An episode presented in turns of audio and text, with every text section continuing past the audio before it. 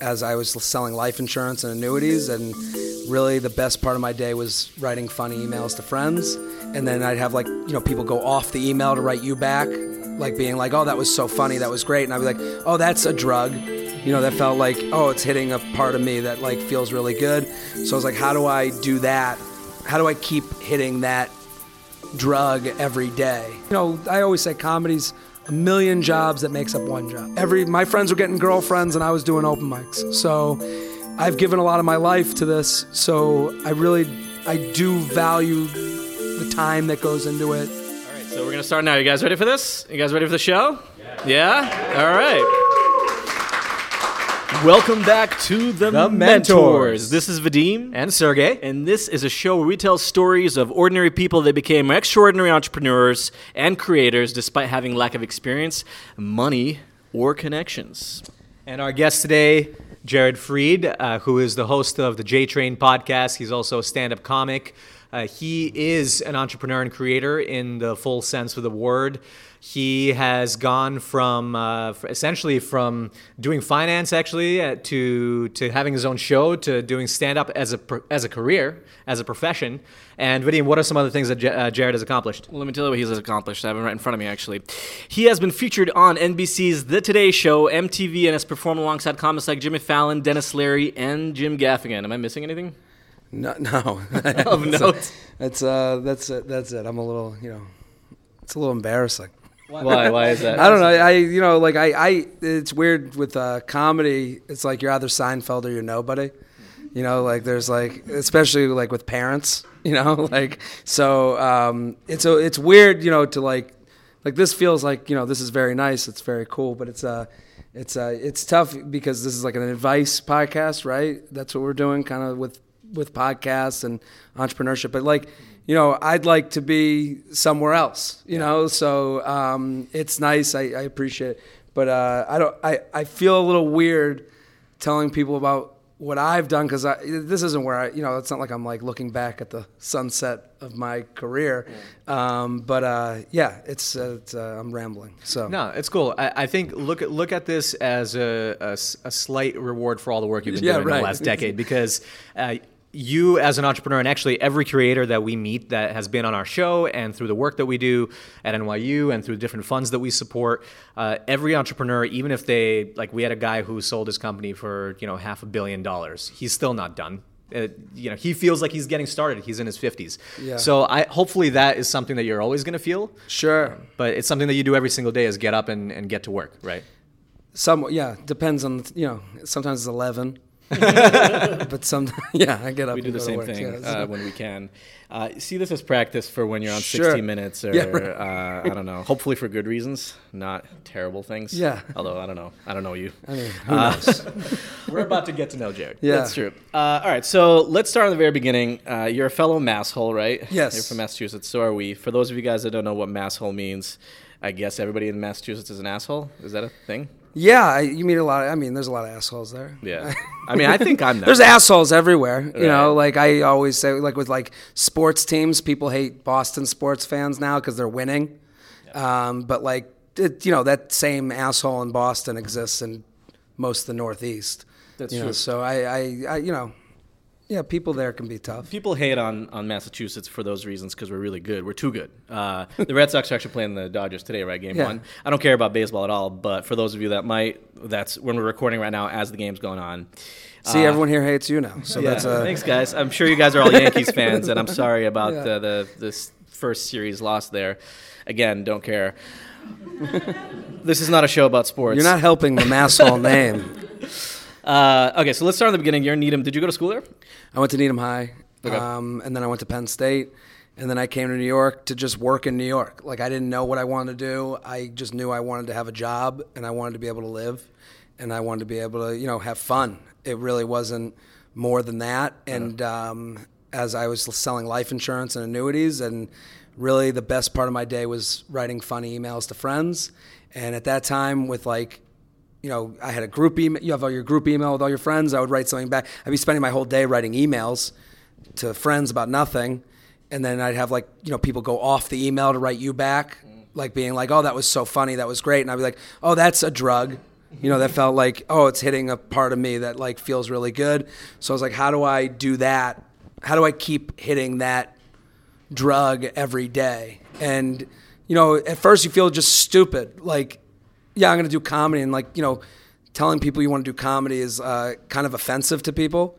What I found. and What do you mean th- offensive? What do you mean? Like when you say I'm a comedian, people go. They take that. A lot of times they take that as well. They must. You must think that you're funnier than me, and I do. But um, I. But not. But that doesn't mean I'm funnier than you with your friends. That doesn't mean you don't have a great personality. That doesn't mean.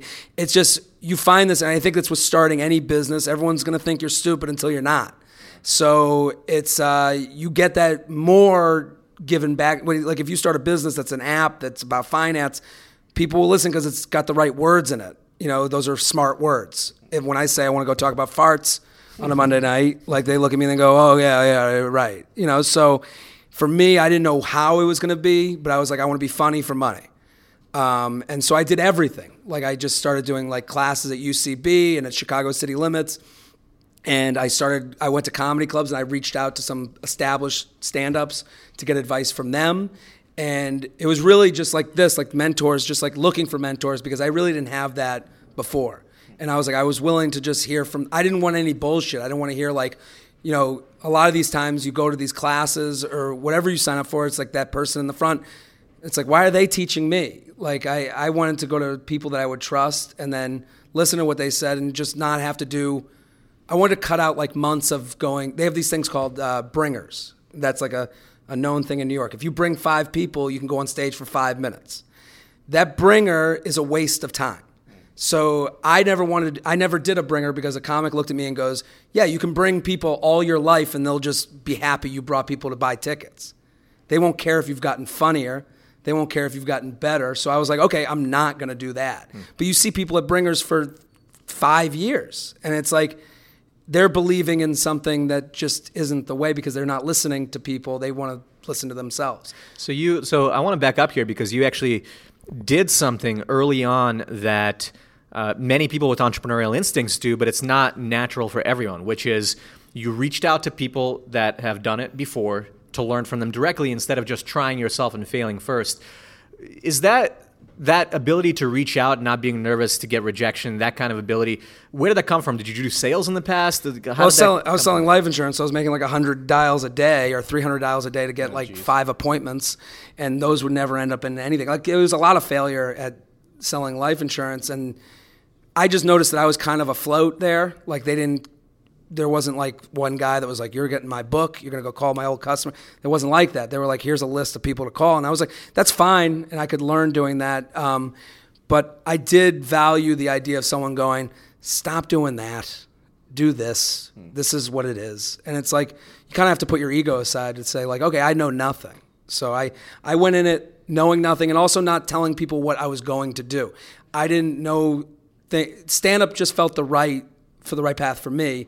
But I went to UCB and took sketch classes and went three levels of that and like paid the money to do that just to learn hmm. to see if I was good at it or could get better at it. And then I took improv class that was like really outside of my box, but it, it all helped each other for everything. Like it helped for making a podcast, you know. So it all made sense looking back. But like I was just really open to like I'll do every form of comedy, just because I told my parents. You know, you have this like coming out moment with your parents, and it's like you know I was like I you know if it ends up I'm writing greeting cards, fine, but that's the way it ended up. I'm okay with that. But like it's uh it really started from a really just pure place of like I just want to get better at it and then you know short-term goals. Like you know people ask you like oh you want to be like on this show or do you want to have this type of you know you want to be this comedian? It's like i don't know. That's depressing to me. Like I, I don't i don't know what it's going to be. It's more like all right what's the next month what's the next what's the next goal really short-term stuff I like a lot of what you said. Um, you know, there's going to be even if you're starting a finance app or anything that sounds more legitimate, there's always going to be naysayers. There's always Yeah. going to be people that say, "You're working at a startup. What the hell are you doing? Know, no one's yeah. going to care." There's there's big banks in New York City that can uh, outpace you quickly and build that app. With comedy, you know, I'm going to tell fart jokes, whatever. It's like it doesn't even, and, and I'm sure this happens with a lot of people in different careers. Until you hit a certain point or if you're starting a business, until you hit a certain point and feel legitimate, you're gonna have naysayers. And even if you are successful, you're gonna have naysayers. Yeah, I mean, you have the thing about performing alongside Jimmy Fallon and uh, Gaffigan and Dennis Leary. That was because I was on one show at the Boston Garden, which I was lucky enough to be on. Yeah. it's called uh, you know. Uh, it's a it's a cancer benefit that they do every year at the Boston Garden. And it's like to me that was like a that was like my bar mitzvah. Like that's like a big night. But it didn't. That's not like why I started comedy. Like it wasn't like I didn't see that as. But it's also like to me, I'm like okay, it's a little emba- it's it's a kind of a lie, you know. Like How did you get that, by the way? How did you just uh, I knew the guys? people that put the show together, and they had seen me, and then my manager's involved with production of the show, and then he says, "Want to do comics?" It's called Comics Come Home, and it's been do- going for 23 years. It's a great show, and um, he he's a part of the production of it, and was like, "Hey, we need." Do you want to be on it? I'm from outside of Boston, and they put a lot of comics from the area on. Um, but that like, there's a you know, especially with starting this, you have to like, especially now with social media, you have to run the message that's out there and then also like know the reality of the message, which is like, I don't know Jimmy Fallon. You know, it's not like we. He's like, "Good job, kid." You know, like it wasn't like that. Um, it was we were on the same show and we walked by each other like two ships in the night, and that's okay. But it is something that you have to say to people. Yeah, well, I have to talk myself up a lot of times because you have to convince people that you can do the job, especially with comedy where everyone's funny. But I would say that there's a difference between a good personality and being funny on stage. It's just different. You do have to get okay with being self promotional, and a lot of Oh, people yeah. don't want to put themselves out there, but. How do you? What would you say to somebody that feels nervous about maybe overstating some achievement or selling themselves a little bit? How do you get over that? Um, y- I mean, you can either get over it or just have nothing. You know, I don't know. I don't know. It's binary for you. Yeah. For you, it's, if you don't do it, somebody else will. Well, you, well, the thing is, what any self promotion I do has to be with self awareness, and I have to try and make it funny. If it's not funny, it's not worth me putting out. So if I put an Instagram story out, like, how is this Instagram story going to be something that someone doesn't just go, oh, fuck this guy, and flip by? So I, I do think, like, you know, self promotion, you can think for a minute of how do I make this a little different to make people want to s- look at it. Like I, you know, I put out. I mean, my whole Instagram is self promotion. My whole Instagram is, you know, people get annoyed. I take screenshots of tweets and I put them on Instagram. But those do the best. A lot of comics will tell you, oh well, you know, they'll they'll shit on it, and I'm like, okay.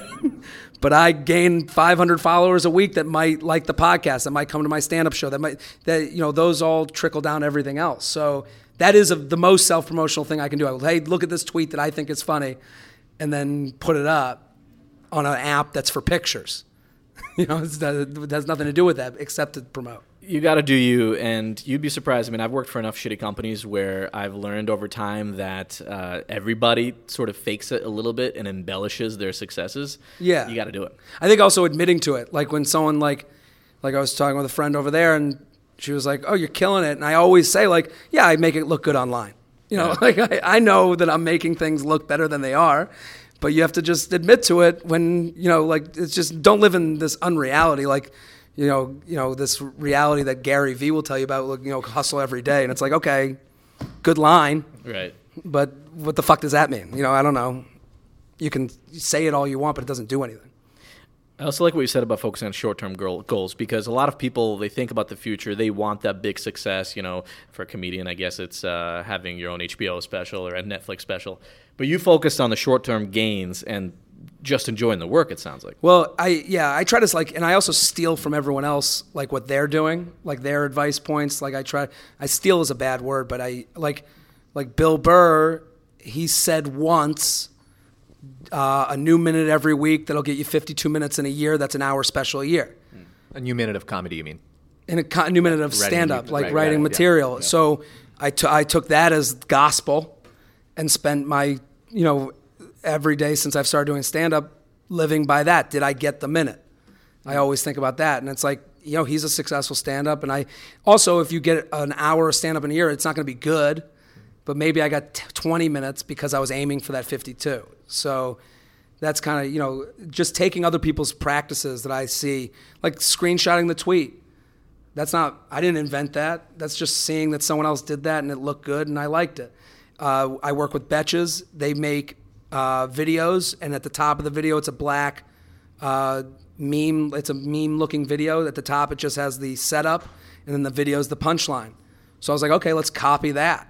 So I made my stand-up clips start with a setup up top and then a punchline in my stand-up, and it, it worked out, you know, better than other videos. So it's just looking at what people do and saying, you know, I'm not this, you know, I'm not the smartest person in the room, so someone else is probably smarter than me, and I could use their shit.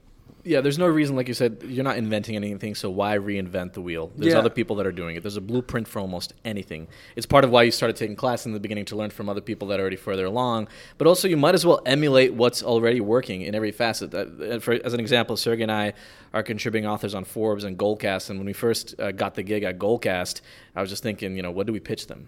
Well, hmm. I just looked at all the different articles that they've written. I saw that they had the view numbers next to them, so I saw the ones that got the most views, and we came up with a bunch of headlines that sounded similar. Yeah. Why not?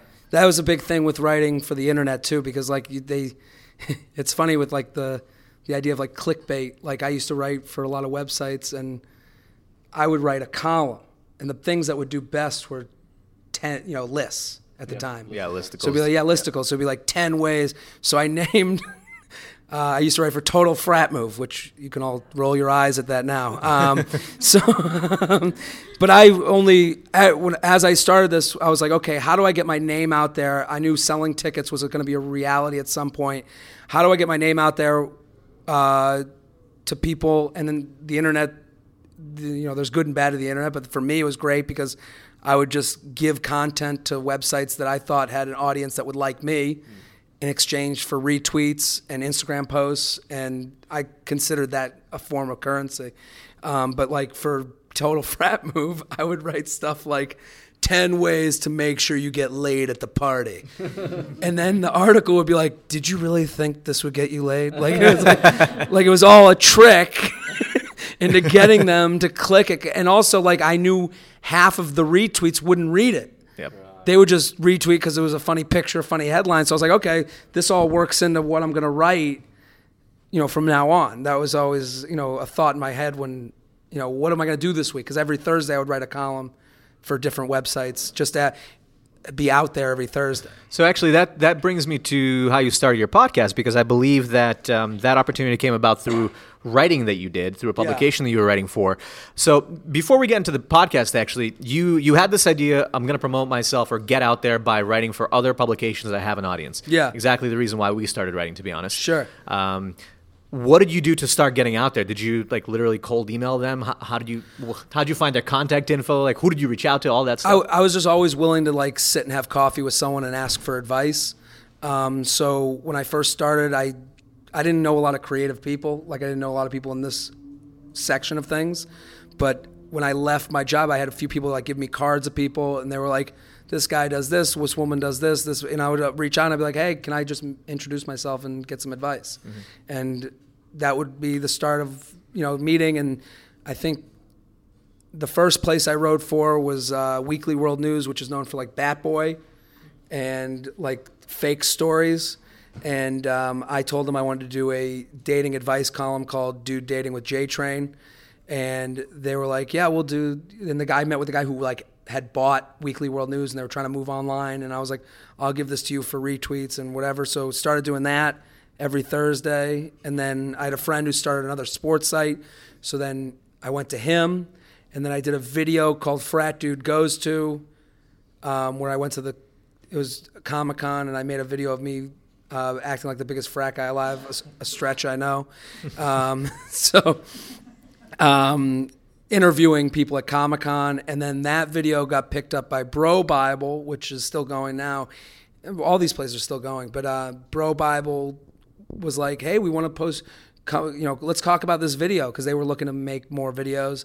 And so I went in there and I was like, "Hey, and I want to write my." So now I have like more. I have this asset of a column I do every Thursday. So I was like, "Can I do this for you now for exchange for this many retweets?" At the time, Twitter was like the thing. And then they were like, "Yeah, okay." And then we'll do more videos. So we ended up doing more videos and writing for them every Thursday. And then TFM Total Frat Move was posting my frat dude videos that I did with Bro Bible. And then I went on a bachelor party to Austin. I reached out to them being like, hey, I want to come to you guys and introduce myself and maybe do some other stuff with you. can I come to your office? And then I walked. They were like, sure, whatever. And then I went to their office, and they were like, uh, frat dude. And I was like, cool. Um, can I write my column for you now? And I was choosing what I could write about every week. Like it wasn't like I was at a newspaper and I had to like talk to my editor. Like I would just give them an idea and then I would run with it. And I they had a bigger Twitter community than Bro Bible did. So all all the, all the while it was always just like trying to like move all these people to me. So like go to their platform, move people to me. And then when I met with the TFM guys, they were really nice. They were like, "Yeah, submit your column." Their audience is like notoriously hard on people. Um, I submitted it, got really positive comments, and then I was like, "And I also want to do a podcast." And they were like, they, and I love podcasts. I love radio. I like talk radio. So I was like, they were kind of like, well, what's this podcast thing? Like they didn't really know. And I was like, perfect. Uh, I'll go back to New York. I'll find a producer. I'll host it. You guys promote it. And that was kind of, and then they, we'll call it the TFM podcast. You don't have this in your catalog. I'll be the one that gets it to you. And so then I went back home a few, like six months later. They're like, I found Stand Up New York Labs was starting this whole podcast network, and I was like, okay, great. I have the promoter, I'm the host, you're the producer. We'll split it, you know, down the line. Hopefully, make money. We 33, 33, 33, whatever it is, and then we just went from there.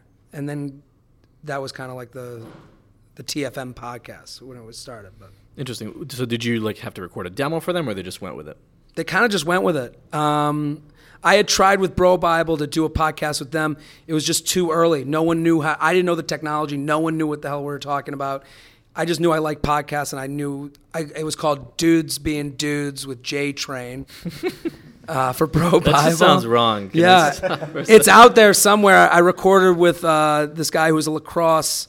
What the hell is his name? Kyle, what's his name? The lacrosse guy. we got a lacrosse guy in the audience. No, he played. He's like the biggest lacrosse name at MLL. Who? Paul Rabil.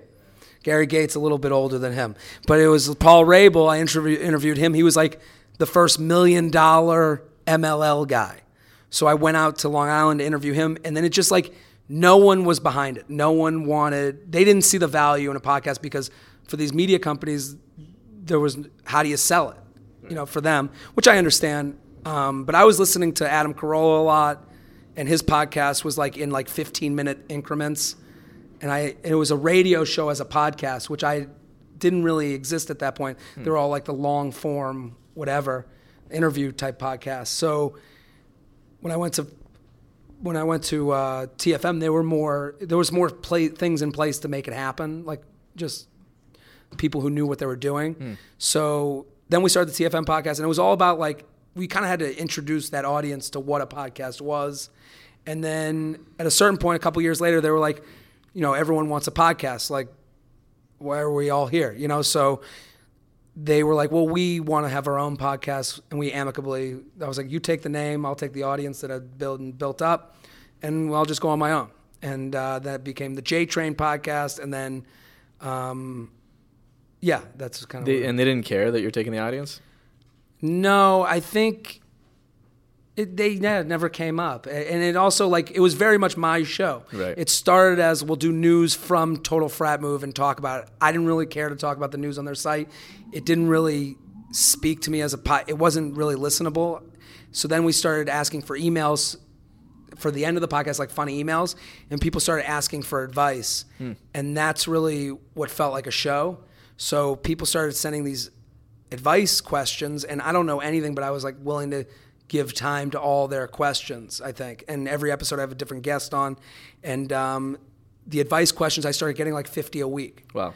and they really enjoyed it because I think for podcasts in general, a lot of people, you know, a lot of what's going on is like these long form. Like this is great because you're supposedly taking something away from it, but like I wanted it to move, like to like be a little bit faster and funny, and you know have like you know buttons that you could be like, okay, that's that email's done. Let's move to the next. Let's move to the next. So that kind of hit home with people that it it was a little bit of a faster paced podcast, and uh, yeah. So then that was it. When you started the the podcast with TFM, how did you make sure that it was going to get attention, that it was going to be promoted? Like, what did you do to actually on the ground like get them to push it out? Well, I, I have a good relationship with them to this day. We still email and but at a company like that, you have to push for your thing to get at the top of the page or get retweets. So like, I think it was about being upfront with them. Like, hey, if we're gonna put out a podcast, I needed to get like two tweets, and then when Instagram got big, that's kind of I think when we like they were like we're gonna do our own thing because I was like pushing. I was like, you got to put it on the front of Instagram. Like you have an audience there. Like this is perfect for it. You can you know you have a link to put up. So it's it, with anybody it's tough because you know you want your thing, especially if you're gonna team up with companies. You want your thing to be at the be. You think your thing is the best. Whatever I do is great. Whatever everyone else does sucks. So it's like that's your attitude going in. It's like everyone else there has that attitude too. So they want their things. As, so you just have to be, you have to be. Uh, um, it was, we used to say it when we would call pleasantly persistent. That was when I would cold call. Listen, uh, like if someone was like, call me in six months. Hey, it's me. And they go, oh, sh- you remembered? Holy shit. Uh, yeah, what's going on? How are you? And it's like, no one, nothing's personal. It's just about, uh, nothing's, my dad always says that. He's like, nothing's personal. It's it's just money. Like everyone's doing what think what they think will make them the most money. It's not because they don't like you. Right. So Yeah, uh, I think it's really important what you said though to take a step back, not being afraid to ask and being pleasantly persistent. I mean, a lot of people are afraid to ask. Yeah. that's why I always say get a job in sales, do that for a couple years, you'll get a thick skin. And you know, you did call six months later because you have to freaking schedule meetings all week, and so of course you're going to call a guy that is a likely higher likelihood of getting a meeting on the calendar. So you don't have to waste your time making another hundred dials. Really good experience, by the way, to put yourself through. Hundred phone calls a day will kill your soul uh, as it did ours. but what you know, what I love about your story is that you know people probably think, "Oh, a comedian. What are you going to be doing?" Okay, I guess you're going to be going on stage and then drinking every night. But what you're doing is actually a ton of work. You're writing for these various publications. You're working uh, with TFM to actually set the direction, giving them uh, direction on what they should be doing to promote your show. You're running an actual business, and that's incredibly important to to remember.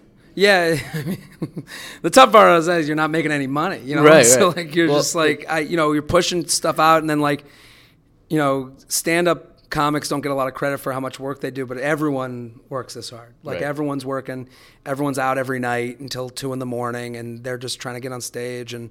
You know, during the day, they're pushing out their social media. They're trying to do their podcast. Like, so many comics have podcasts. It's kind of like a punchline now. Like, Yeah. it because it makes the most sense for comics. I think now is a good time if you're not a comic, if you're like looking to do something in another space for a podcast, like look at how much people are eating up murder podcasts.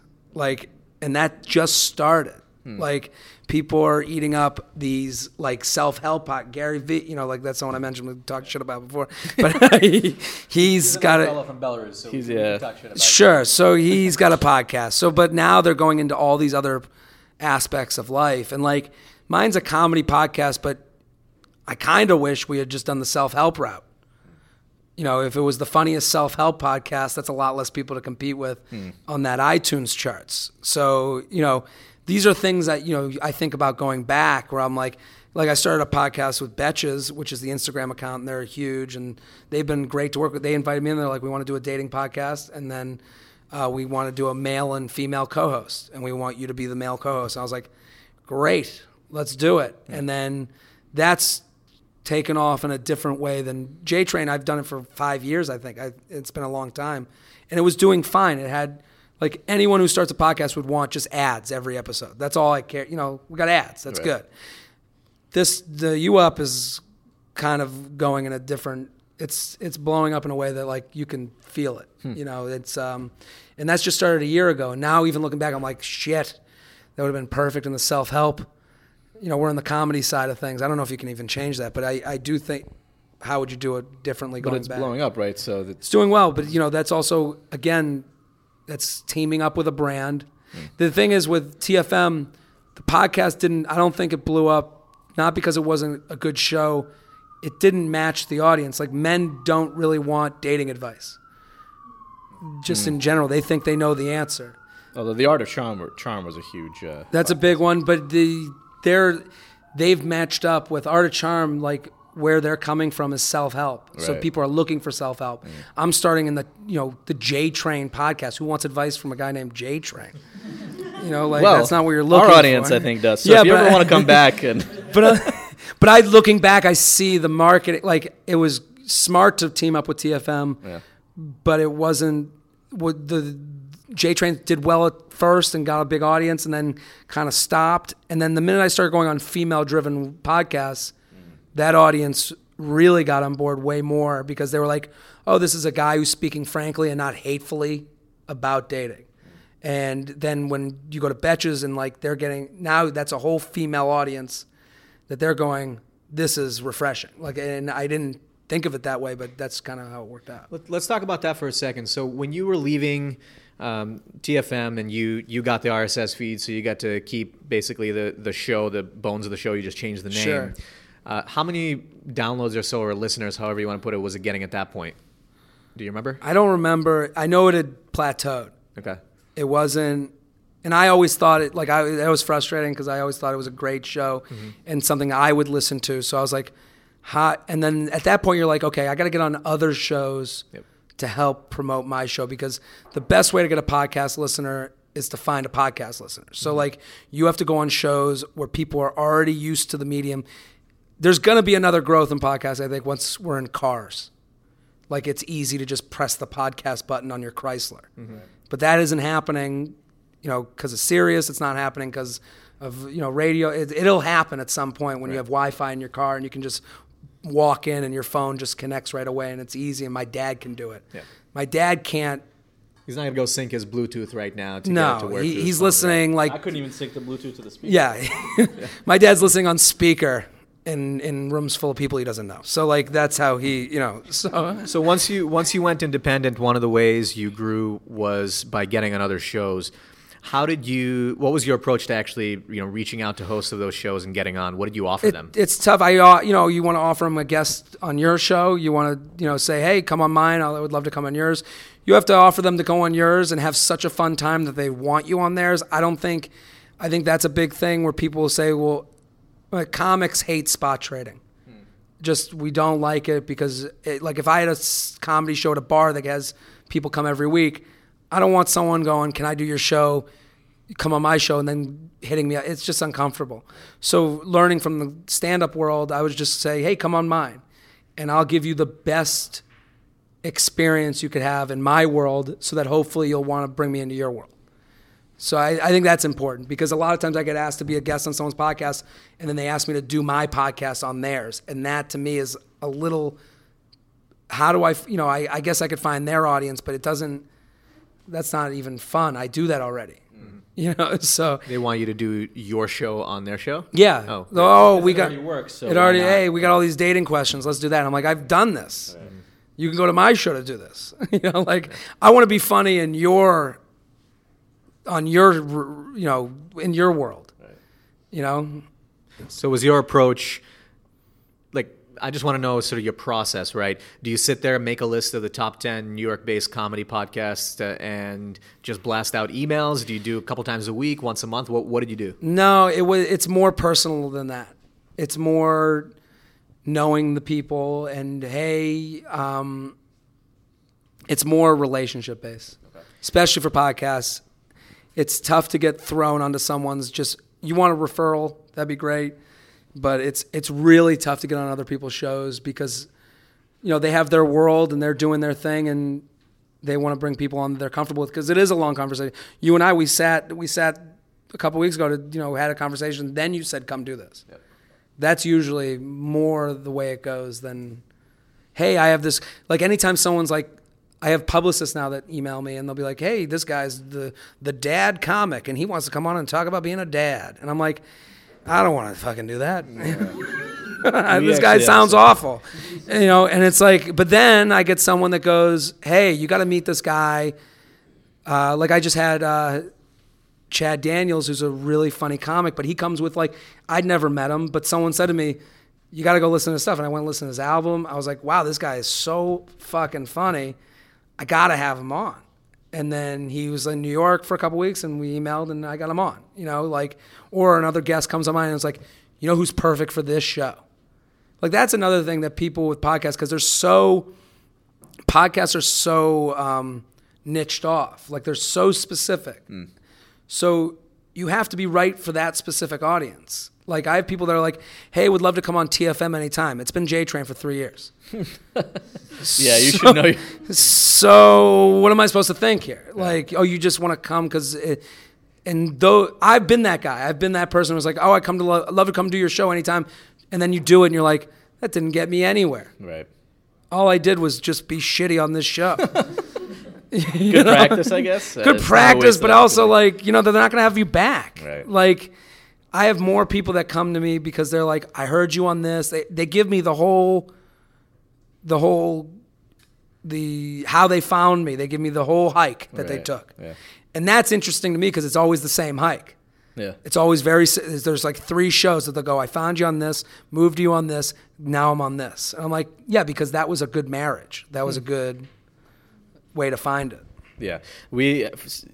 I feel like you know you've obviously had been on some prominent shows and stuff, and you're probably getting publicists reaching out all the time. You have a big audience on your on your show, but even we, because we write for Forbes, you know, we'll have public. We had a publicist reach out a few weeks ago, and she's like, "Hey, we have this uh, gentleman. He's he ran this massive brand. I'm not going to say the name of it, uh, and now he's starting another business. We'd love to have him on the show." And I'm like, "I never heard of this guy," so I googled him. Turns out. He like embezzled three million dollars and moved to America. Just I became like, a more interesting guest to me. I don't Uh, know. Like, True. Well, I- if you want a a different story. But we said no uh, Yeah. to that. But it's like That's a whole nother podcast. Yeah, I know. Maybe if she met me in person, that's still probably saying Yeah. no. Uh, but That's a great yeah. podcast idea. You went to jail. Yeah, we should. Like I would want to hear that podcast. We'd go to know? the jail and interview Yeah. him there, but um, didn't work. You got to know your audience. But White actually- collar. That you know, there's a name. I don't even. I, he did. He's, he looked Yeah. like he did some sh- shadier stuff as well. What's the opposite of white collar? Is there a blue collar? No, but like there's white collar crime. There isn't blue collar crime. murder. I don't know. Murder. Rob- robbery. Um, all right, we could get more graphic, but we will move on. Uh, yeah, but so obviously know your audience, provide value when- when you're reaching out, and build a relationship with the person as well. Yeah, it, it's just the podcast world. You see people, you know, the ones that have become super successful. Yeah. It's because you knew what you were getting before you walked in the door, and then it hit on that value. So like Right. J Train podcast, people, or especially U Up. It's like U Up podcast. All right, guy and girl are gonna give are gonna talk about modern dating. Oh, I'm dating. I'm in the modern dating world. I'm having trouble with that. And you listen, you go, this solved a need for me Yeah. This was funny and it had some thoughts that didn't make me feel alone. And that's a big thing because you're writing people. It's the most i- intimate form of entertainment. Like you're with people at their most lonely moments. You're in their, you're literally in their ear. So what you find is that like the people that come to my shows, I have people that like, hey, I've been listening since high school and now I'm a graduate. And I'm like, that's fucking crazy. You know, like I didn't think of it that way, but it's kind of the way it worked out, you know. So you, you alluded to this yourself uh, a little bit ago, but you quit your job. You Yeah. decided to bec become a comedian. You continued your creative creative pursuits. Started this podcast. How did you finance this uh, in the beginning, and, and how do you continue to do so now with the podcast and everything? I had savings. I'm making money now. Um, I was, you know, was like, this is gonna be my life. Are you trying and to I'll tour a lot? out- Or- well, are you I doing What's the way tour- to make money. What's the way to make money? Like right now, when you're a little bit uh, later stage in your comedic Well- comedic career, since you were, you know, compared to the beginning. Right now, I'm the podcasts. We'll do live podcasts, which those that's a whole different thing. Like we're doing a live show now, somewhat. You know, like that's, but that's a whole nother part of podcasting that you can tell hasn't scratched the surface because the live podcasts that are going out there, they're selling out big time because people have a huge connection to these shows. Uh, Pod Save America. I mean, didn't they just do Radio City? Yeah, I think. They did think Radio City. You know, like people really want to be at the ha, ha, the murder podcasts. That one does really well. Yeah, that one. They they they sold out Carnegie Hall, didn't they? Sell out Carnegie Hall. Yeah, the last house on the left, whatever. Uh, They so you can see like that's a whole nother route for this. That's going to be a money maker, and a lot of the live podcasts disappoint. I think uh, because it's a different experience to listen in your ear than it is to watch something on stage. Right. So how do you make? That's what I've tried to do with the live J Train Live U Up podcast. How do we make this podcast a concert? So that's kind of uh, last three years I've been doing live J Train podcasts at the Comedy Cellar, and it started with me just doing the show on stage, and it's like, oh, I'm not that great, so we have to change this, and then we started making bits where it was like, we do Bumble Tinder makeovers. So we put people's Bumble profiles and Tinder and Hinge profiles up on the big screen, bring them on stage to discuss the decisions they made, and it adds that adds energy to it. That's a real show. Can we pull up your uh, Tinder? Yeah, I pulled up mine. I had mine on. Like I've had my friends on who are comics, and I, you know, we we we bust people apart, and then I was like, okay, special treat. Here's my profile. Yeah. I'm a part of the game, and then we do what's the deal, which is like bringing up people's text conversations that didn't go well, and why did this happen? So let's discuss. So now it's more visual. You want to make it, you know, I think that's like the next thing where people, a lot of podcasters aren't thinking about it because they love the sound of their own voice, which I do as well. Hmm. But I just real I did it didn't feel right when we first did them. So you know, you do live podcasts. I do stand up every night. I, uh, you know, the podcast is uh, given me a, an audience that are they've never seen me do stand up, so they come excited to be there without knowing me for that, and then I can hopefully make them a better fan through that. And then I'm working on a Snapchat show. It's a game show called How Low You Go. So I've been traveling around the country every Saturday. That's why my voice sucks right now. um, different college football games every week. Doing this game show that you can find on Snapchat. Um, What's it called? how low will you go? It's a, it's a, uh, it's a reverse auction, uh, where we auction off horrible things. So we'd be like, I'll shave your eyebrow off for a thousand dollars, and you, and you'd be like, Yeah, I'll do it for a thousand. I'll look at you. I'll go, How about nine hundred? You'd be like, I'll do it for nine hundred, and down and down and down, and then someone taps out, and Yeah, we like shave off an 25 eyebrow. Yeah, twenty five bucks. Someone gets a dollar to shave off their eyebrow. So. Um, Well, they get on Snapchat. yeah, and then they're on Snapchat, and they, their moms can be embarrassed for them. Um, so that's uh, it. All you know, I always say comedy's a million jobs that makes up one job. Yeah. So I do whatever I can, but it's really, you know, I, w- I want people to come to stand-up shows. Well, what I love about what you do is you're obviously sincere. You're providing unique content. Uh, you know, yeah, you're obviously being funny. That that comes with it, but Sure. you're adjusting it to whatever the medium is. So you you did the gig at the Comedy Cellar. You realize we got to switch this up, have some bits, have some visuals. Sure. That's part of the creative process. Yeah, I, I think that's a big thing with podcasts. Like you're looking to start your own podcast. Um, would I listen to this? Right. Would I be happy with this show that I went to? Um, you have to be brutally honest with yourself. And I listen to podcasts. I love podcasts. I, I listen, and the ones I like best are are consistent. That's a big thing too. If you're going to start a podcast, you have to realize that you're a part of people's day Yeah. from minute one. So like you're their Monday show. If you're not up on a Monday, people get fucking mad. Yeah. And I don't blame them. I planned on having this on my ride to work on Monday, Right. and you let me down. And what's going to happen next week? So I've always been one for consistency, and then also the makeup of the show. It does it does it move in the same way every time? Like, are you sitting there going, "Well, what's next?" Hmm. Like so many podcasts I've been a guest on where it's like, "Yeah, so uh, what else?" Oh, really? and you're like, "What the fuck? Who's Plan listening to the? You know, you want, but it's like, where are we going? Yeah. What's the, you know, oh, how do you finish your show? How do you start your show? How do you? What's the? What are your bits? What what audience are you going? to? Are you doing a car podcast and you're doing different things about cars? Like that's all available. You can create your own show now. Like that's the the beauty of of that of the space is that you can you can switch it every week. and be like, I'm just starting a new segment. Right. At least you try, but at least it's a segment.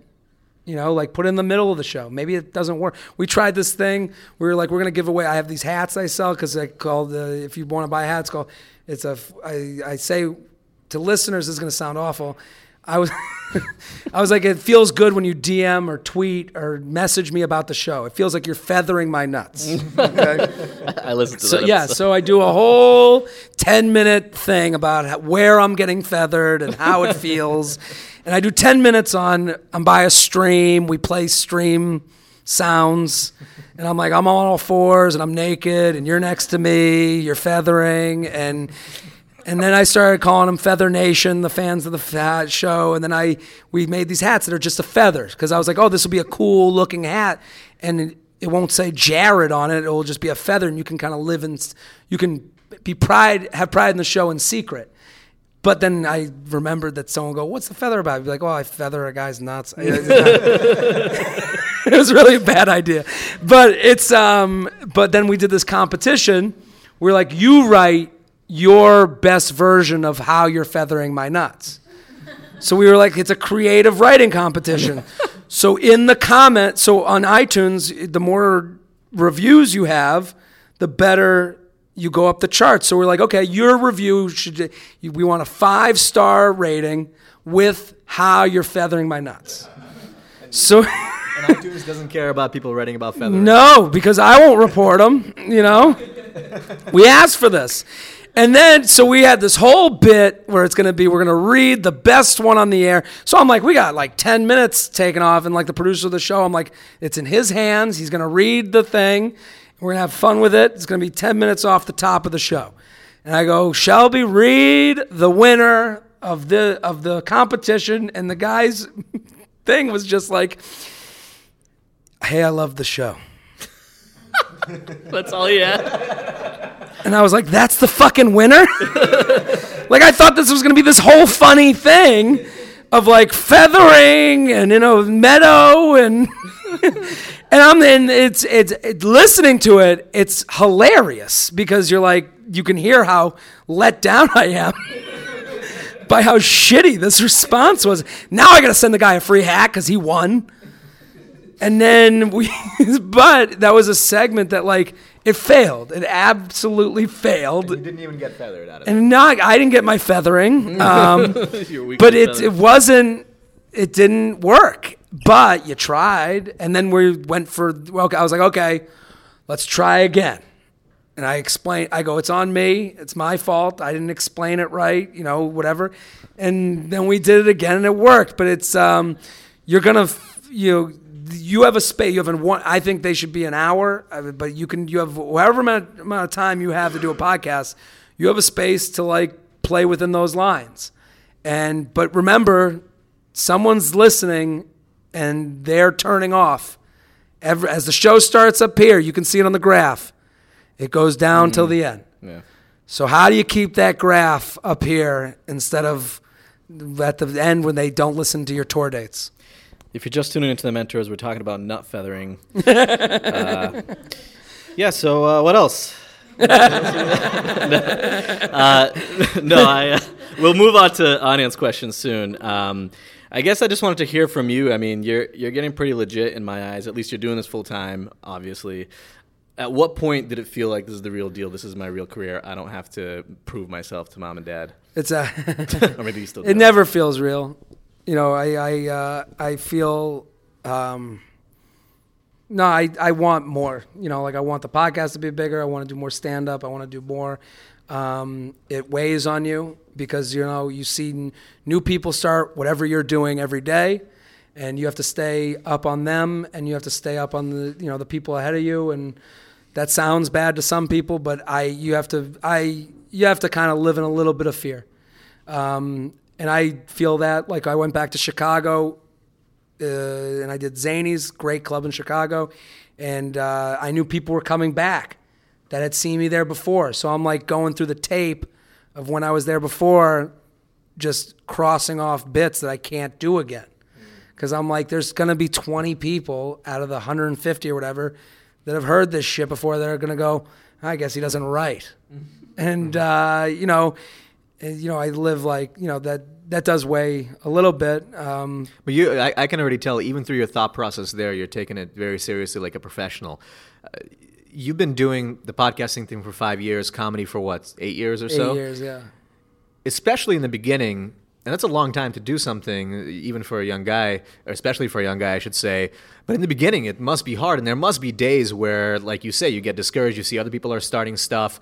What keeps you pushing through, though? Like, what do you tell to somebody who's starting off, maybe been doing it for a year, and like, hey, I'm not, I'm not getting anywhere with this. How do you push through? you have to have small goals. You have to have the like the, the goals that other people would be like, "That's your goal." you know, like I would be like, "Okay, I want to do this bar show. I want to do this. I want to have a new." See, like when I started, someone was like, "You should run your own show and have it be so good." and then use that to test your eight minutes from the three months before. So I was like, okay, if I have three months, if in three months I have eight minutes, that's good. And that doesn't even live by my rule of, you know, whatever the amount of we It would be, it should be 12 minutes. But if I have eight that work for my crowd, that I invite all my friends. So every three months, I would do my own show in the back of a bar called J Train's Comedy Express, uh, on brand. Um, so, and we do it on the Upper East Side, and then, so like my goal for the first two years was like the new eight minutes for that show, and filling up that show, and having my friends love that show, and meeting new comics that they never would have met. So those goals to someone else would be like, well, how much? Well, everyone always asks you when you start this, well, how much does it pay you to do an open mic? And like, that's a ridiculous question, but that also is that no one knows what you do as well as you. Right. So you have to like be empathetic to that and say, well, you pay. or you do a free open mic that's in a shitty location or but you know I think the you have to have goals that maybe people would look at and go, I don't know, who would want to do that? You know, I, I, I just think little things lead to big things, and you also have to be delusional.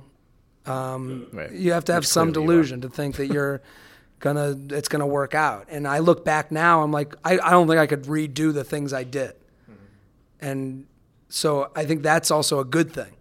Like I wouldn't redo the things I did.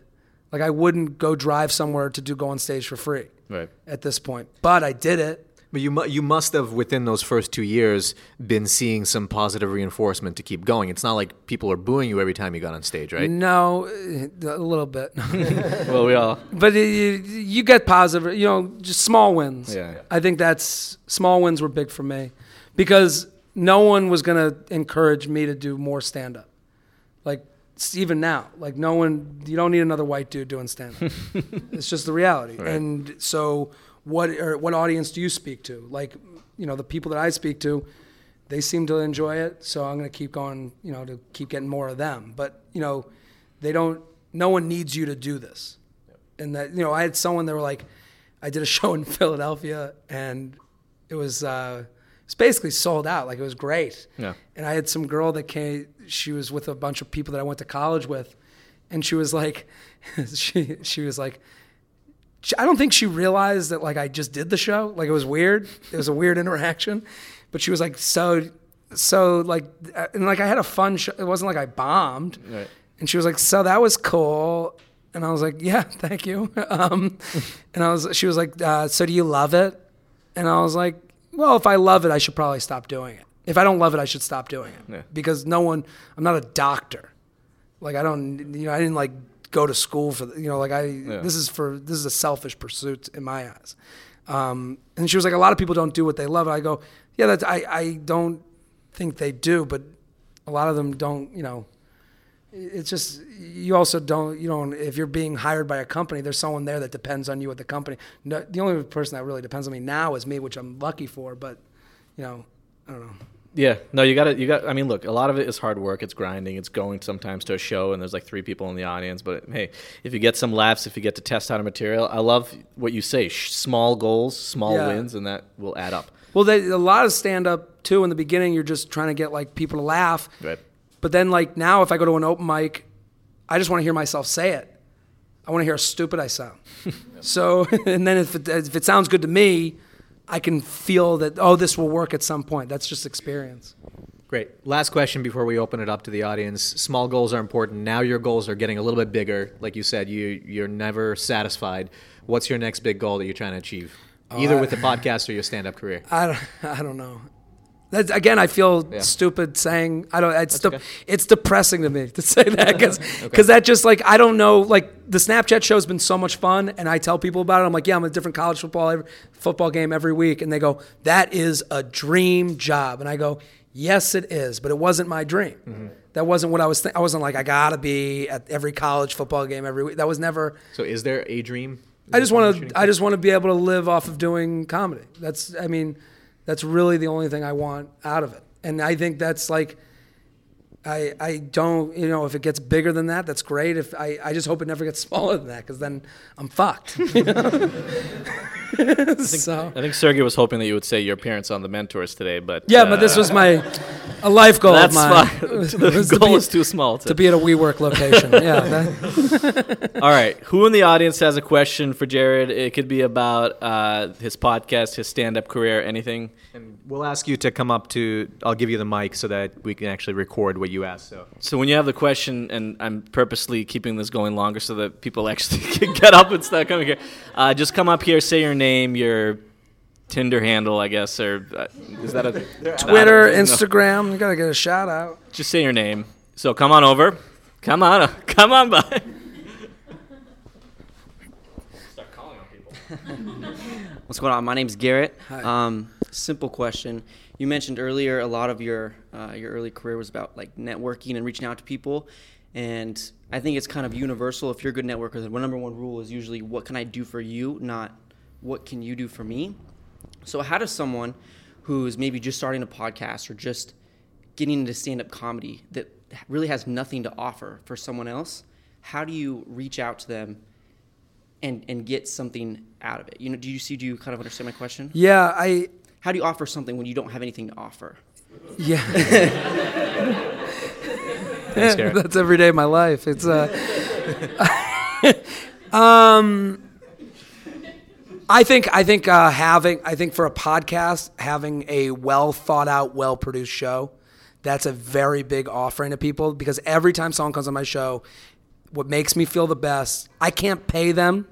I have sponsors, but we don't pay them. They come on for some sort of self promotion or to have fun with me because we have a prior relationship. But if they every time someone comes on the show and goes, "That wow, that was fun," that's something I've given them. Because to me, I told you a lot of podcasts you go on and you're like, I walk away from more podcasts that I've been guests on than not going, oh, I sounded like such an asshole for an hour. And I think about that. I'm like, oh, I'm so, everyone's gonna hate. They're gonna listen to this, and this is gonna be the thing that's gonna. They're gonna be like, fuck this guy. And I like on my show, I'm like, I'm gonna offer you the space where I'm just gonna keep uh, setting you, setting you, uh, and I'm looking for an analogy to alley oops. I'm letting you slam dunk. So like we get the emails, we read the emails, that's material, and I'm gonna set you up to be as funny as humanly possible in this world of the email. So when people walk away, they go, Wow, that was fun. And every five minutes I'm repeating their Instagram handle. Whoever's listening is gonna walk away going, Wow, I know who that guest was, and it's not gonna be by fault of me. I know who the guest was, and they were funny. So I think that's when you have a podcast. That's the best thing you can do is have a world that someone can walk into and look their best. Right. And then for stand up, um, stand up's weird because it's a, the most entrepreneurial type of art. Like it's like the most physical art, but it also is an art. So people really don't. I learned very quickly how badly people respond to a businessy stand up guy. And I've been that. People just don't respond well to that. It's not like something they go, oh, well, that person's hustling. They might, if you're hustling, they think you're not funny. So with stand up, the only thing you can do is is give yourself to the community. Go on to open mics. Don't be above open mics. Don't be above anything. And hang out with people there and reach out to people that you're like, that person was funny to me. And if they're funny to you, that means you have a certain sensibility that they have. And now you're offering friendship and you're offering commiseration. So I, I think that's been a big thing with stand up is like the friends I've made for I didn't go go into it looking for friends, but the friends I've made for it, like really we have a connection that I is really you can't replace.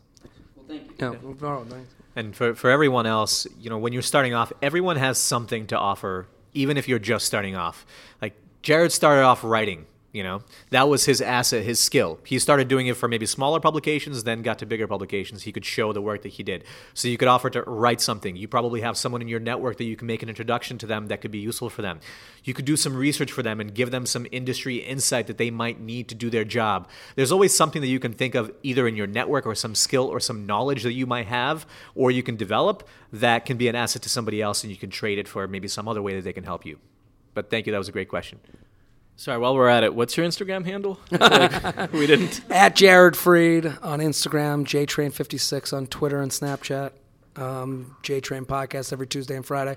Nice. U Up podcast every Wednesday at five. we will. See how good I've gotten. we're, we're gonna re- replay that a couple Yeah, yeah, times yeah. throughout the show. Okay. Do we have another question, Jojo? Hey, my name is Chocho. I'm sorry.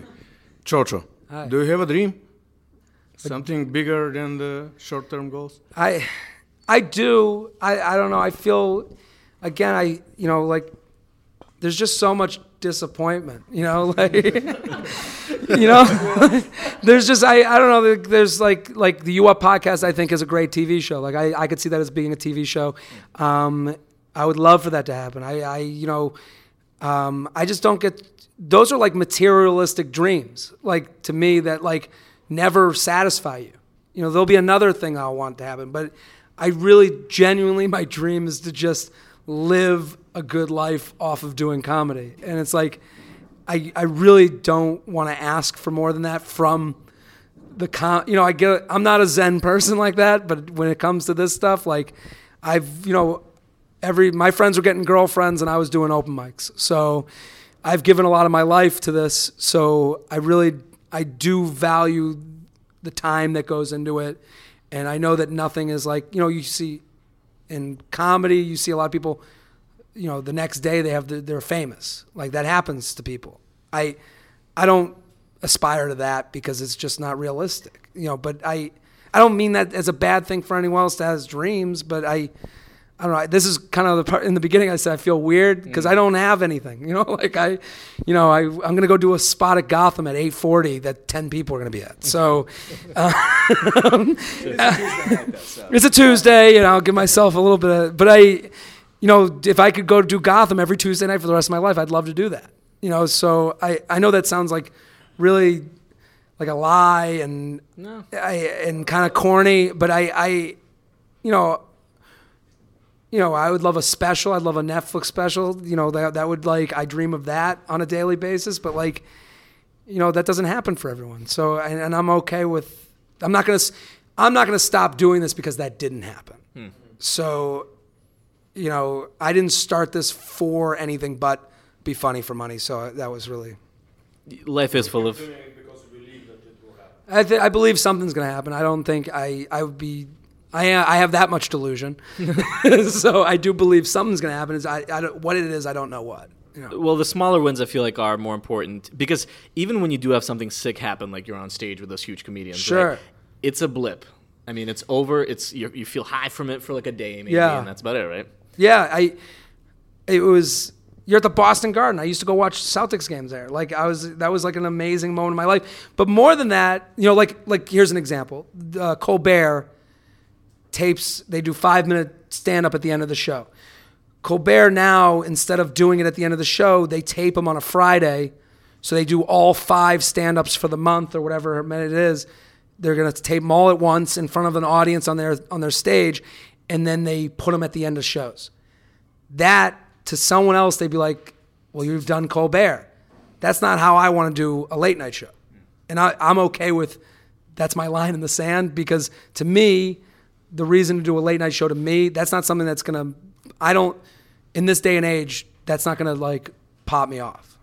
If it does, it's to be for another reason because I did a joke about something that was in the in the zeitgeist, and it, and it it's only to pop off because it goes viral on the internet. So I can do that on my own. I, I I would like to do the Tonight Show because you tape it at the show. You get to meet Jimmy Fallon. You get to be the two other guests. You get to meet them, and that's like for me. That's more for my family and more for like uh, for like what they've done for me. You know, so like I w- the Colbert, I would literally like I was like, you know, I don't mean this anything against anyone who does the show. That's their own choice. But I was like, take me out of that running. I'm not going to send them videos to go and tape it on a Friday to not get the experience that I want to give to my family of like they supported me since the beginning. Like I want them to go and see. I want them to go in and shake the hands of a fucking Armie Hammer. We have other questions from from the audience, please. Hey Barry. Hey, my name is Barry. Uh, got a couple of small questions. Sure. A lot of people are just starting out with podcasts, so maybe a couple of hints, advice when you're just beginning from literally scratch, how to engage, maybe a couple of small things again with social media. Yeah. And for me, I'm getting back to the value of early childhood education. So Mm-hmm. if you have a, an idea of like where would I start if I'm, you know, looking at education and not, uh, you know, the top 10, this or that. Sure, but I think that's like, I think that's where podcasts is going. Like I think like an early childhood education. Someone the other day was like, "Why isn't there a podcast that I can put on with my ten year old that's someone reading a story?" And they said that to me, and I was like, "That is, there, that that's a market that's out there that like should happen." So like, podcasts can be anything. So like with that, one have a show, like write down what your segments would be, mm-hmm. like what like, and they can be stupid. Like they could be like just really simple. Like, you know, for me it was like we're gonna start with news, then we're gonna do the emails, then we're gonna do shout out of the week, and we're gonna do this of the week. You know, like mm-hmm. everything had a name to it, and then you did it. So I think for like a child, early childhood education, where it's like one have a show that's like whatever the amount of time is half hour hour where you've planned it out and you treat it as if it's 60 minutes because 60 minutes will be like and now in this and now in this also going to groups online and partnering with them would be my first like any mom blogs or anything like related to like early childhood education online. There, there's so many groups right now mm-hmm. where you could reach out to these groups and be like hey i have the podcast that is going to be perfect for your group. Mm-hmm. And i just want to like you know and, and submit it to them. I think that's like a for you that's like a great thing. Mm-hmm. And also you can do the first five episodes and work it out like if i was to start again i would make the first five episodes and then choose the two best. And then okay i figured out a show a little bit. Now i'm going to go to these places and go hey just want to let you know i'm doing this thing for early childhood education where you can take away from it these things. Mm-hmm. So I, that would be my first step. Okay. just, just because online there's so many communities that are dedicated to that.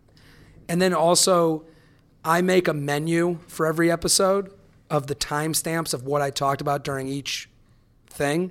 So we live in a world of like dvr so it's like why not make your podcast dvrable so hey at 10 minutes i'm going to be talking about kindergarten.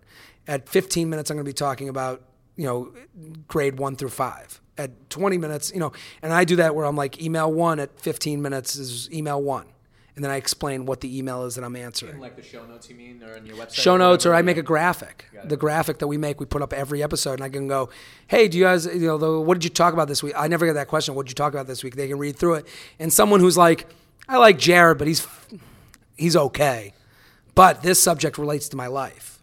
Then they can pick and choose things that like relate to them. So someone who has a child at a certain age, and you're like, "In this episode, I talk about this age at this minute," they can just skip ahead. So it makes it really easy for people to like dive in. There's just so many options with podcasts. So it's like, how do I make it as easy as possible for someone to say, "Oh, that's my life. This is dealing with me." So that's a. No, Thanks for the question, Barry. And I think that was you mentioned so many good takeaways there, and it comes down to just it's work. You got to do the work. Yeah, you got to. I think uh, I see, I just see it with the comedians a lot that start their own podcast. They love the sound of their own vo- voice, which again I do too. But you have to make a show. It has to be something that has an arc, and you can say, "Hey, welcome to the blank show. We're going to do this this week. Thank you for listening. We're going to do this. Let's start the show." And then it's, "Thank you for listening to the blank show. Let's end the show." Like it's got to have an ending to it. So, and a lot of times is there's a show that I go on all the time. It's fucking so long, and I sit there and I'm like, "Who is here now?" And I don't mean that as they're not bad people. It's not a great show. It's just who wants this? They're not Joe Rogan. Yeah, but Joe Rogan even. I listen to some episodes I of his. I'm like, who? You know, like I'm like skip. But also, I love Joe Rogan's show. Like he gets interesting guests. Like, so Speaking of endings, we're gonna wrap it Oh, up. sorry. Uh, no, uh, because uh, I think you said you have a show coming up in about 30 minutes, so yeah, we want to let you go. uh, yeah. Any more questions? I'll take one more. if you got one more quick question, do you guys? Yeah, you come on up. Hi, I'm Emily. Hi. Um, at the Yonik, Y O N I K. There you go. Um, See promotion. So, uh, my quick question is how do you strike the balance of being off the cusp and properly planned? Um, that's hard because it's like you can get lazy with it. You know, like you know, you have a show that people like and you have the format, and then you're like, okay, I'll just wing it. I know the format, so um, I want to be able to be. I think making sure the topics that you're bringing up interest you.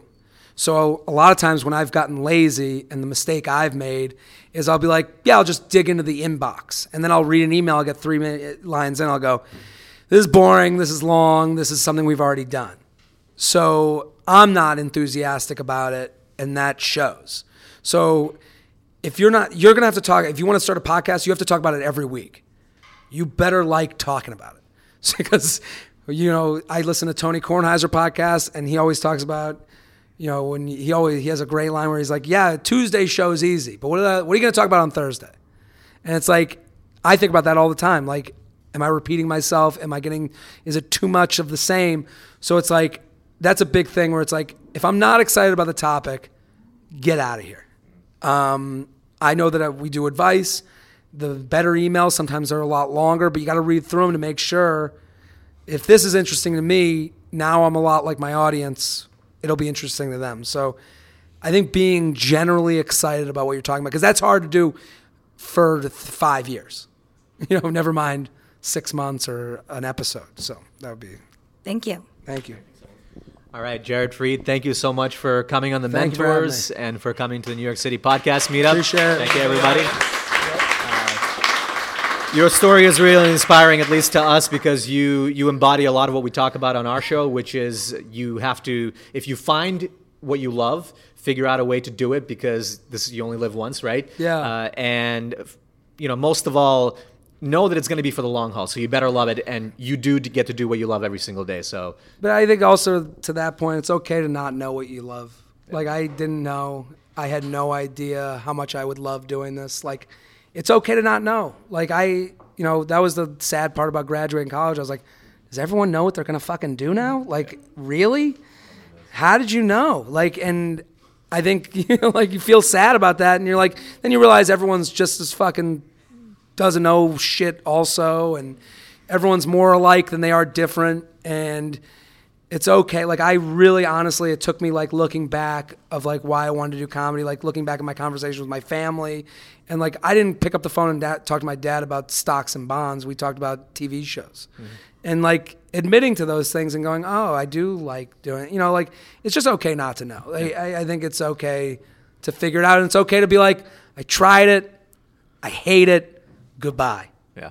it's okay to bail out. Like, I mean, it'd be okay for me if I went back to life insurance tomorrow. Like, no one's gonna give a shit. it's fine. Right. There's no way you're gonna do that. It doesn't look like it for today. You know, so- You you wake up every day figuring out how you're not going to do that, how you're going to continue getting paid for this. yeah, that's So- yeah. So thanks for Live in doing that. constant fear. Check out the J Train Show. Also, I'm sure if you Google uh, and go on your website, which is JaredFreid.com, um, U Up podcast. That's the U Up podcast, and then the J Train podcast. And uh, they're out there. They're fun shows. If you enjoy, you know, luxury issues, they're great. well, there you go. Luxury issues, Tinder, uh, and hilarious. Jared J Train, thanks so much for coming on the show. Thank you guys. Hey, thanks guys. Still recording. Still recording. All right, I just want to get the claps.